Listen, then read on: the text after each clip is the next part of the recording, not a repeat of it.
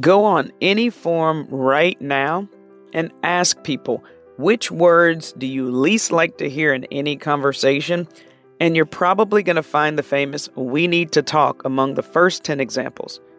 Whether you hear this sentence at home or in the office, it never fails to give you this knot in your stomach and you hate this sentence because it shows that the problem needs your attention as soon as possible and that you're going to have a difficult conversation.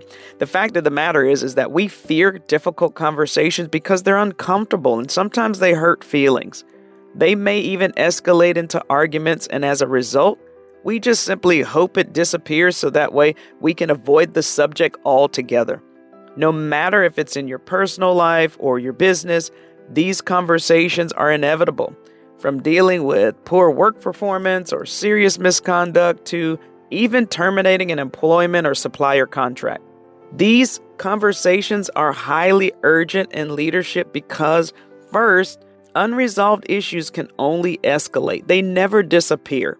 The problem never goes away no matter how long you ignore it. So, suppose you have this wound on your arm and it's infected and it's painful to touch. If you hide it from others, it's fine, but it's not going to make it any less so or easier for you to deal with when the attention really has to go towards healing your arm. So, problems are the same way, they only go away when they're dealt with. And second, it's a sign of successful leadership.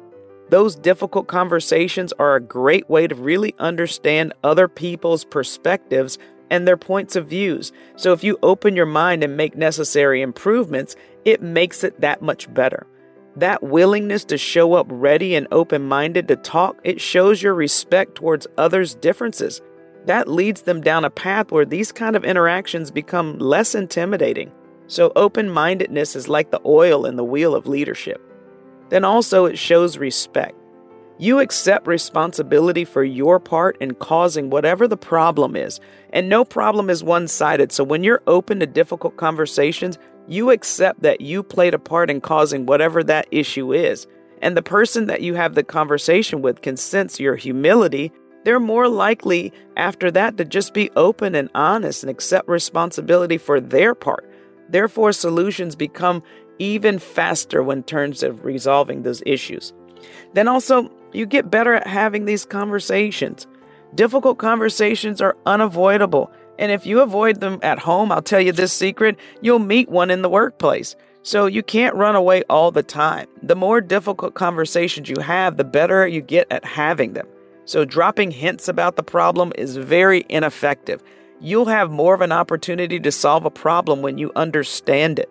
Difficult conversations like this make it possible. It might go your way, it might not, but in the end, the result's going to be worth the trouble. I hope you've enjoyed this episode and that it helps you in some way face conflicts at your workplace. Before I go, I want to remind you of our exclusive coaching program. Call to Action is tailored for professionals and leaders. If you're interested in taking your skill just a notch higher, please sign up for a free discovery call. There's a link below. If you go to www.tonikabruce.com forward slash CTA, you'll also find it. Thanks for listening, and I'll see you next time.